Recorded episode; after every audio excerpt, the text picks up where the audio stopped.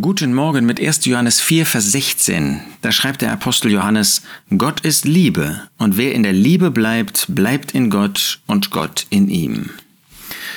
Johannes schreibt absolut und Johannes schreibt abstrakt. Liebe ist so ein abstrakter Begriff. Liebe kann man nicht fassen, Liebe kann man nicht anfassen, Liebe kann man nicht erfassen. Und doch ist Liebe etwas, was sich in konkreten Taten äußert. Und das ist bei Gott so, das ist auch bei uns Menschen so. Äh, Gott ist Liebe. Und Gott hat diese Liebe offenbart, indem er seinen Sohn gegeben hat. Gott hat uns geliebt und hat diese Liebe uns gegenüber sichtbar gemacht, indem er den Herrn Jesus gegeben hat, den Herrn Jesus geopfert hat, ihn hingegeben hat. Aus Liebe zu uns waren wir liebenswürdig das Gegenteil.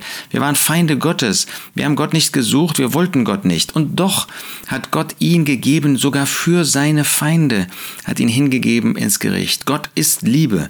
Wie man, wo man hinschaut, dann offenbart Gott diese Liebe.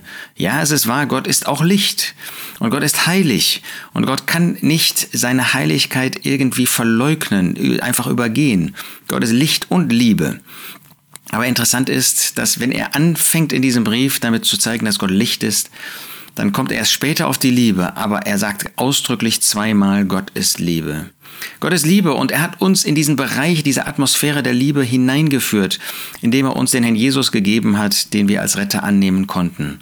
Und wer in der Liebe bleibt, in dieser Liebe Gottes, wer in diesem Bereich der Liebe bleibt, und das tut ein Gläubiger, ein Gläubiger ist im Licht, ein Gläubiger ist in der Liebe, ein, Gläubiger, der hat diese Liebe in sein Herz empfangen, die Liebe Gottes ist ausgegossen worden in sein Herz und so bleibt er in der Liebe. Das ist das Merkmal eines Gläubigen, dass er diesen Bereich, in den Gott ihn hineingeführt hat, nie wieder verlässt. Wie könnte er auch? Er hat ein neues Leben, da müsste er das neue Leben verlieren. Und das geht nicht, denn wir sind in der Hand Gottes, des Vaters, wir sind in der Hand des Herrn Jesus. Wer in der Liebe bleibt, der bleibt in Gott und Gott in ihm. Wunderbar, dass wir so in Gott bleiben dürfen. Das heißt, Gemeinschaft mit ihm haben dürfen. Dass wir diese Gemeinschaft mit Gott genießen dürfen. Wir vergänglichen Wesen, die wir Sünder waren, aber jetzt nicht mehr sind. Wir bleiben in Gott, wir bleiben in dieser Gemeinschaft mit ihm und Gott in uns in dem bleibt Gott. Das heißt, Gott offenbart sich in ihm. Gott ähm, genießt auch diese Gemeinschaft mit uns. Was sind wir für bevorrechtigte Menschen, dass wir diese Liebe Gottes kennen, dass wir in dieser Liebe bleiben, dass sie auch unser Merkmal geworden ist, dass dieser Bereich, diese Atmosphäre auch uns prägt und dass wir so mit Gott Gemeinschaft haben dürfen und er sich uns Tag für Tag, Schritt für Schritt durch sein Wort offenbart. Gott ist Liebe und wer in der Liebe bleibt, bleibt in Gott und Gott in ihm.